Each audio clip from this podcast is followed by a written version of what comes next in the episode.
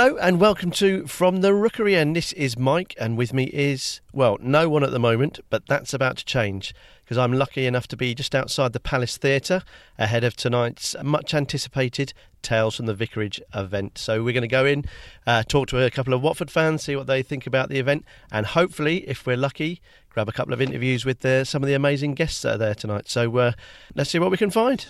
A podcast made by Watford fans, fans for Watford fans, from the Rookery end. So I've made it into the Palace Theatre, and who should I find but the man, well, one of the many men of the moment, Adam Leventhal. Adam, how are you? I'm very well. I'm a little bit trepidatious because I don't know how it's going to go, as always, with Tales from the Vicarage Live, so I'm a little bit nervous, I have to be. I have to admit that. You've done very well on social media, getting it, getting it out there. It's a popular event, it's sold out in a day, but for those who are listening who didn't know about it, who have we got coming up tonight? Tonight we have Tony Coton, Nigel Gibbs, Lloyd Doyley, Clark Carlisle, and Tommy Mooney is back due to popular demand after his success last year, so they are all here, and maybe a few other little surprises as well. You can't say Mooney once, can you? Mooney, Mooney. So you, you, and he you... said that great thing last year when he said, I said, you know, does that happen often? He said, every time I come down for breakfast, which I loved. I know you're busy, I know you've got to get off, so yeah. But I've got two quick questions sure. for you.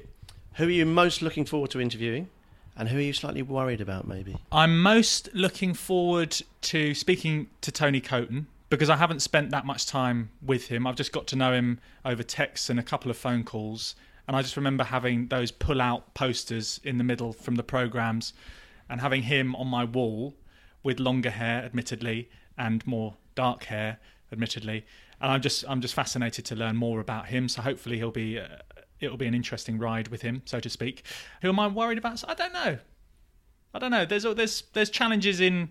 in lots of different things, but I'm, I, I never get worried because I'm sure everyone's on board. They're all Watford legends. I'm sure they'll behave. I want to let you go, Adam. Good luck. Enjoy the show, and uh, hopefully see you afterwards. Yes, yes. I will see you with a beer later. Good man. We're the Orns. You're the Orns. Come on, you Orns. So it gives me great pleasure to welcome to From the Rookery and none other than Tony Coton. Tony, you've just come off stage here at the Palace Theatre. How was it for you?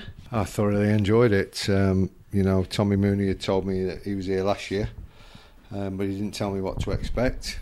I've got to be honest, I've, I thoroughly enjoyed it. It went. It was like five minutes. The crowd lapped it up. What's it like to be back in front of a Watford crowd? Ah, listen, I, I don't have to go on record and say what I, I think of Watford and the, the supporters. It was a good welcome. Had a little peek through the curtains as as everyone arrived, just to gauge the age group, and I was delighted when... Um, when I thought, well, at least half will remember me. So um, it, it was good, and it was a good reception. You'd always look to me very stern, very like serious, pretty grumpy almost, angry. How did you get yourself up for a game? What was your prep? What was it like? No, I was, I was different. I mean, um, now, I mean, the game's moved on and evolved dramatically now that everybody goes out with a fitness coach and they all do a warm-up and this, that and the other. That wasn't the, the case. Um, certainly in my sort of era, back end of my career it may have been, but um, I was one of them because because you never had a recognised goalie coach, you never had a recognised coach to, to work yet. I, I tried it a couple of times going out before a game for a warm-up, and players would just smash it in the net and not warm you up properly and all that, so I stopped going out. So basically I, I used to stay in the change rooms and warm myself up, bang the ball against the wall and Very various things, tell jokes just to relax myself, and uh, it seemed to work for me. You mentioned tonight, Tony, that your first uh, experience of playing on a proper ground, if you like, a professional ground, was at Vicarage Road. If you had to name your favourite match that you played at Vicarage Road, which would it be? Ooh, my first, my my favourite one at Vicarage Road. There's been many. Leeds at home, uh, we won one nil. Oldham, I'm only saying these because I, I made some of the best saves of my career. Absolutely. Arsenal, we beat Arsenal two nil at home, so probably too many to single one out, to be honest. But um, is there a particular save that you remember? Best save at, at, at Vicarage Road would probably be Frankie Bunn, chested one down just inside the penalty spot and arrowed one in the top corner, and I'm to my right at the at the uh, Rookery end.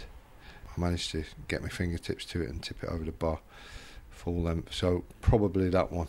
You stayed with Watford after they went down for a little while. Was that a tough decision? Well, I'd had a I'd had a couple of inquiries, and then one firm offer, which the manager called me and they said, look, Tottenham are in, they've met the asking price. And then it was Steve Harrison. I'd known him as a coach. He was making his way in management. He asked me, would I stay? This, that, but the other. And I thought Watford had been had been good to me, so I, I decided to I decided to stay. I, I enjoyed my time at Watford, and so I decided to stay. You know. We're jumping around a bit here, but if you could compare yourself to a modern-day keeper, who's most like Tony Coton in your heyday? Oh, I don't know. I think they're all better than me, to be honest. But um, I had the same, not the, not the same modern-day, but I had the same haircut as René Higuita, the Colombian goalkeeper, for the scorpion kick. So if you two were playing today, who'd be the better keeper, you or Higuita? I'd like to think I was. There was no way I could do a scorpion kick like he did. What would be your signature move then? Um, I don't know. I don't think I've got one, to be honest. You ever seen me on the dance floor? We might do later. Tony, thank you so much for joining us. Appreciate it. Pleasure. So we're on a Legends production line here. We've got Tommy Mooney just come off stage. Tommy, how was it? Yeah, very good. Enjoyed watching the, the lads for the first part. Obviously, I did it last year, so yeah. um, enjoyed watching that. And then to get on the stage and, and share a few stories was really good. Enjoyed it. As we've heard tonight, you're still in the game. You're at, you're at Villa with, with Tony, and you've been around a bit since you left Watford. How fresh in the memory are those those memories? No, still fresh. I think you always remember where you have success, and I would consider my time at Watford successful. Yes, we had a couple of tough seasons, um, but but in general, when I look back, I look back at the success, not the not the seasons where we finished mid-table or were relegated.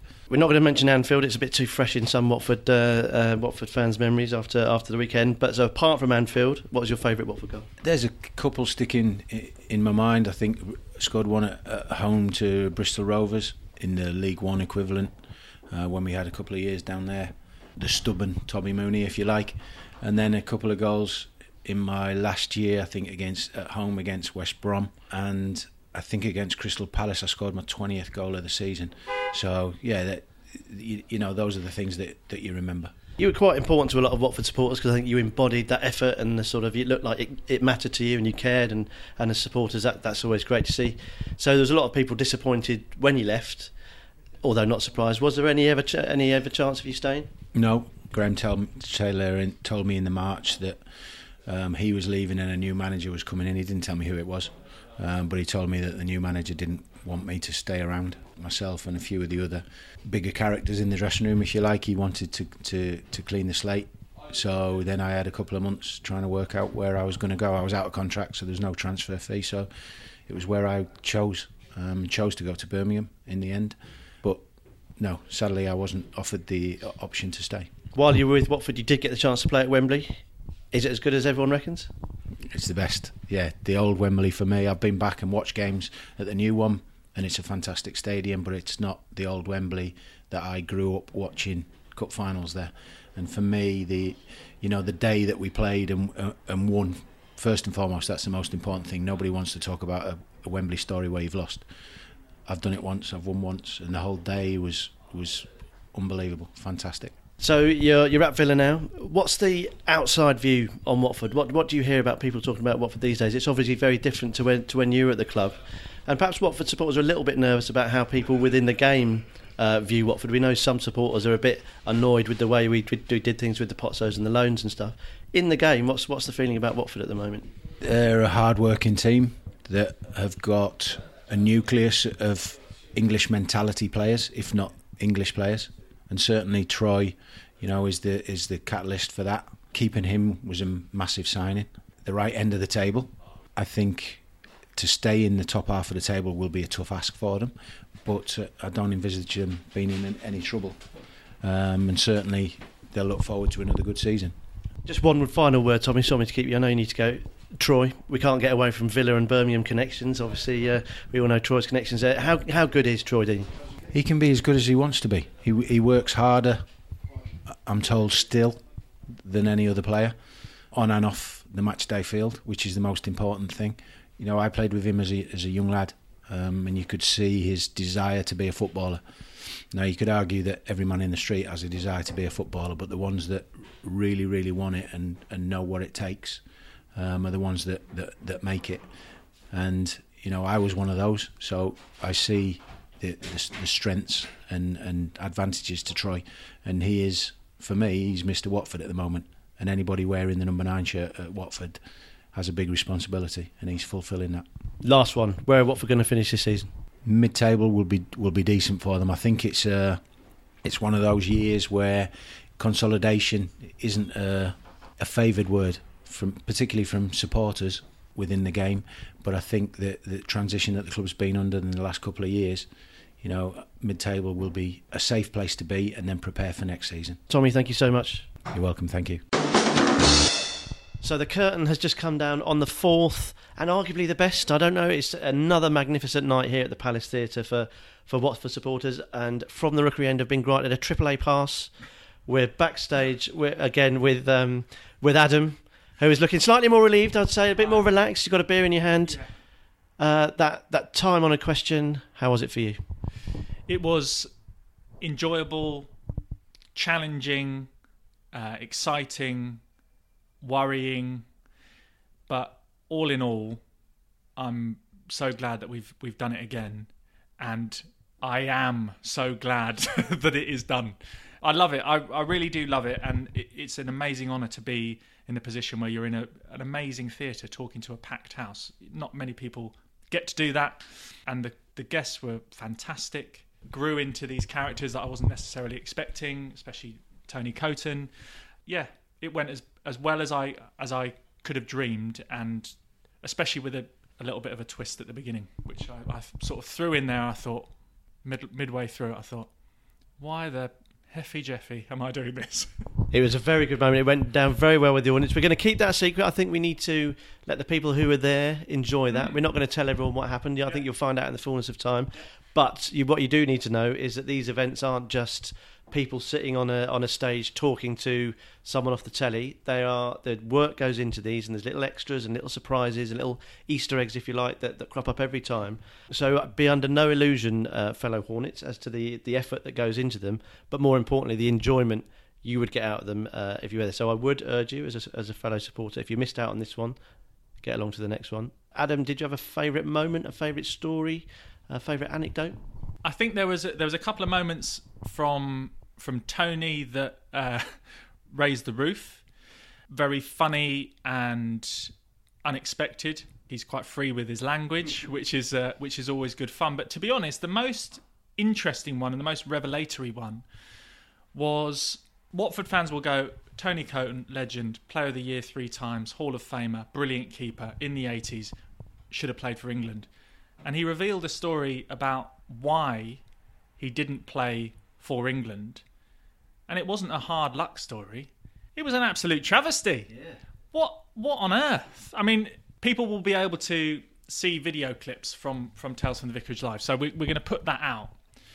But when you see it, you'll go, that's... We need a... Great Scott, Marty, we need a time machine. Let's go back in time and change this. This is ridiculous, because he was a wonderful keeper.